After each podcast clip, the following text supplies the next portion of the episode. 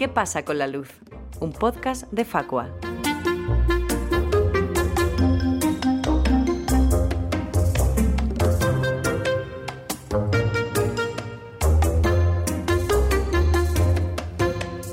La luz no solo está más cara que nunca. Durante el 2022 se han batido récords impresionantes, 700 euros el megavatio hora.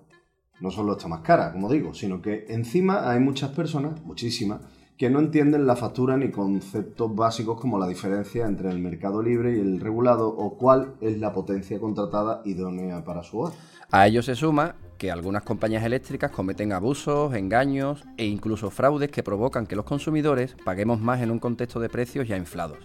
Y además nos intentan colar recibos, facturaciones irregulares, dan cambiazo de compañía sin que lo sepamos, nos meten seguros, complementos sin avisar. ¡Buah! Y de esta situación surge este podcast de Facua, que también puedes ver. El nombre lo dice todo. ¿Qué pasa con la luz? Y eso es lo que vamos a tratar de saber. Intentar dar luz a todos los consumidores sobre lo que está pasando, para que conozcan cómo funciona el sector energético español y para que sepan prevenir fraudes, identificarlos y sobre todo que sepan defenderse frente a ellos. A lo largo de las próximas semanas iremos dedicando cada capítulo a un tema concreto. En esta, un tema del que se habla mucho, las tarifas planas. ¿Son la solución a nuestros problemas? Pues va a ser que no. Oye Alberto, ¿tú sabes de qué van las tarifas planas? ¿Te han intentado convencer alguna vez? Pues me la han intentado colar alguna vez, pero no tengo mucha idea, la verdad. Se suelen vender con la idea de que te dan tranquilidad, porque sabes lo que vas a pagar de luz en el próximo año y demás. Y en un contexto del que todas las tarifas son caras, es posible que muchos consumidores piensen, bueno, es el menos malo. Pero no es así. Desde Facua lo tienen claro, es otra forma de engaño, de reliar, vamos. Primero porque es posible que con una tarifa plana pagues todos los meses un importe muy superior a la de un contrato donde abonas exactamente los kilovatios horas que consumas. Y por otro lado, porque incluso aunque pagues menos, muchas de esas tarifas supuestamente planas suelen incluir al final de año una regularización, por la que si has superado un tope de kilovatios hora consumidos, te cobran de golpe la diferencia. Es decir, tienes esa supuesta tranquilidad de pagar todos los meses lo mismo hasta que llega el último, el mes 12, y te pegan la gran clavada. Exacto. Además, el precio te lo hacen en base a una previsión de cuál será tu consumo, basándose en el que tuviste en el año anterior. Pero es que el consumo de la luz es una montaña rusa. ¿Qué pasa si te vienen dos olas de calor? O si viene una dana y te mueres de frío dos meses. O si justo el año pasado consumiste una barbaridad y este vas a consumir muchísimo menos. Porque te vas tres meses de casa, por ejemplo. Y luego la sorpresa de la regularización. Ya sabes, la clavada final.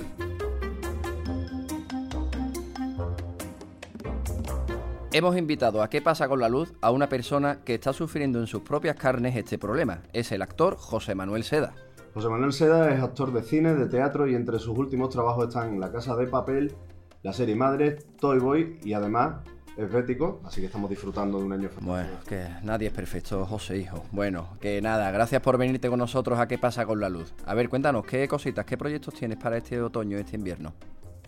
Pues buscar trabajo, básicamente, es ahora la labor de cuando un actor está entre un proyecto y otro. Bueno, ahí hay cosas que, a ver, a ver si se definen o no, y mientras tanto doblando una serie turca, como os he contado hace un rato. Maravilla, tío. Bueno, pero y supongo que, que entonces ahora tienes más tiempo para dedicarte al tema tan mundano de la factura de la luz y dedicarle tiempo, ¿no? Pues cuéntanos Sí, un poquitín.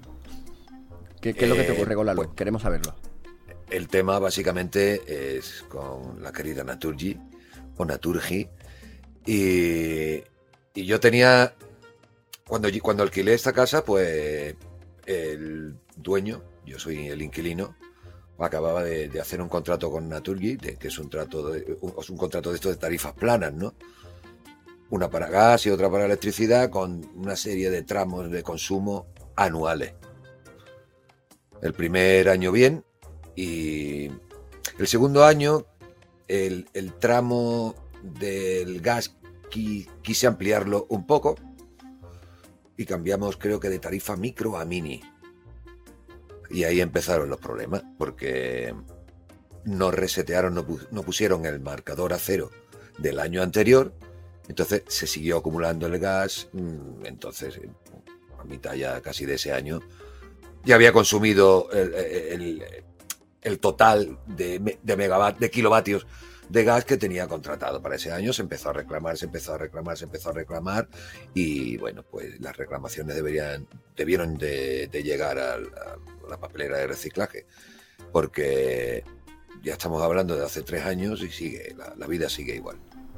Sí, no, no se ha solucionado nada del tema. Nada. No. De hecho, eh, llegó un momento que Naturgy nos dijo no, que ya no podíamos seguir con las tarifas planas, nos volvió a cambiar otra tarifa, que era también una tarifa plana, y de repente pusieron el marcador a cero y al mes, el primer mes bien y el mes siguiente ya me puso 400 kilovatios de consumo de gas. Digo, venga, claro, fin. Y ahí, ahí seguimos, y la última vez que reclamamos fue en julio, y la vida sigue igual. Pero tú habías escuchado antes hablar de las tarifas planas. Cuando te Yo no, no, la verdad es que no, porque yo como he vivido de alquiler de toda la vida y por no hacer el cambio de titular, porque yo podría haber contratado la tarifa eh, como inquilino, ¿no?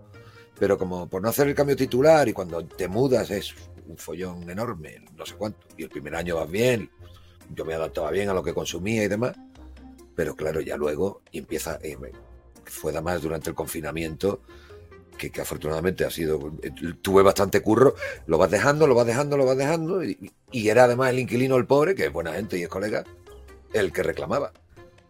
Y ahí estamos todavía con la historia. Evidentemente estamos, ya estamos buscando nueva compañía, mientras se aclara o no se aclara todo esto que nos han ido cobrando de más.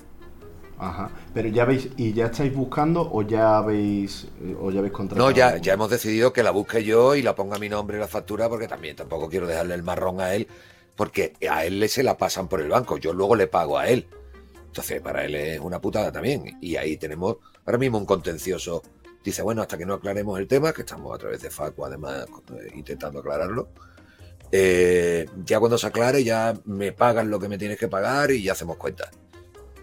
Vamos, mientras tanto, él está adelantando el dinero. O sea, que tenido la suerte que el dueño es buena gente. No, no, totalmente. ¿Y qué, qué, qué- cuál es tu sensación? O sea, ¿tú qué piensas ahora mismo si te hablan de tarifa plana o te- lo ves como... como- No, la sensación que tengo eh, es que eh, las compañías eléctricas, igual que al principio las compañías de móviles, que te sentías impotente, ¿no? Eh, te cobraban de más, te hacían- bueno, te sigues de alguna manera también sintiendo impotente. Eh, pues nada, que pasan de ti. Saben que dependes totalmente de ellos. Y, muchas veces el consumidor, por no iniciar un proceso de, de- de- de protesta y de reclamaciones, que es un coñazo, porque además te lo hacen todo muy farragoso para que desesperes y, y desistas, pues estamos ahí, estamos ahí. Pero bueno, ya llega un momento que dices, coño, es que es mucha pasta. No, no, Claro. Bueno, mucho ánimo, José. Eh, seguro que lo vas a solucionar. eh, Paciencia. Y bueno, estás en buenas manos. Eh, gracias por contarnos tu experiencia. Y quédate que te vamos a contar qué puedes hacer, ¿vale? Magnífico. Un abrazo fuerte, José. Un abrazo.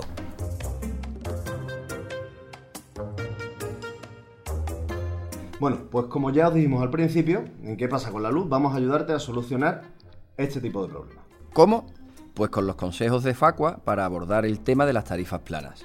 No te dejes convencer en una llamada donde te cuenten todo por encima. Revisa a fondo las condiciones que te están ofreciendo. ¿Tienes claro cuál es el número máximo de kilovatios hora que pueden consumir cada mes o en todo el año que dure el contrato? Pues cuando lo sepas, compáralo con los kilovatios horas que aparecen en tu factura con mayor nivel de consumo y haz cálculos.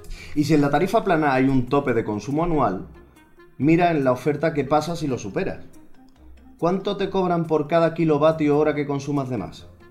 De hecho, si el tope de consumo que te plantean te parece demasiado bajo, pregunta en la eléctrica cuál sería la cuota mensual de la tarifa plana si suben el tope a una cifra más acorde a lo que crees que vas a pagar a, a llegar a consumir ese año.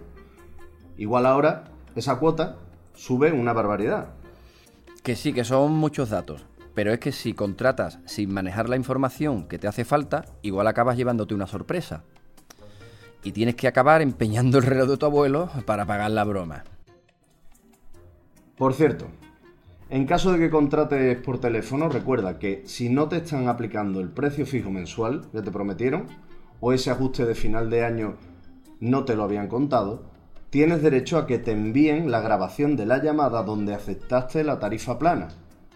No te pueden aplicar algo que no aparezca en esa llamada, y si no te la quieren enviar, pues ya está más claro que la cosa huele fatal.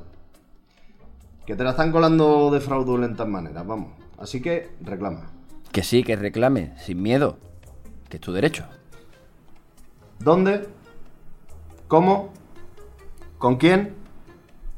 Pues lo mejor que contactes con Facua y que te unas a la asociación. Ya sabes, la unión hace la fuerza.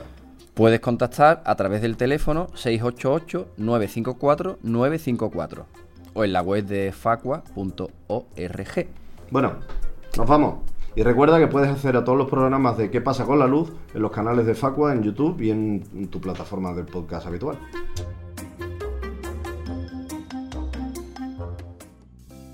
¿Qué pasa con la luz? Un podcast de Facua. Presentan Alfonso Sánchez y Alberto López. Guión, Carmen Márquez y Rubén Sánchez. Grabación, Fernando Rebollo. Edición, Dani Valle. ¿Qué pasa con la luz? Es un podcast de Facua, incluido en un proyecto financiado por el Ministerio de Consumo. El contenido es responsabilidad exclusiva de la asociación beneficiaria.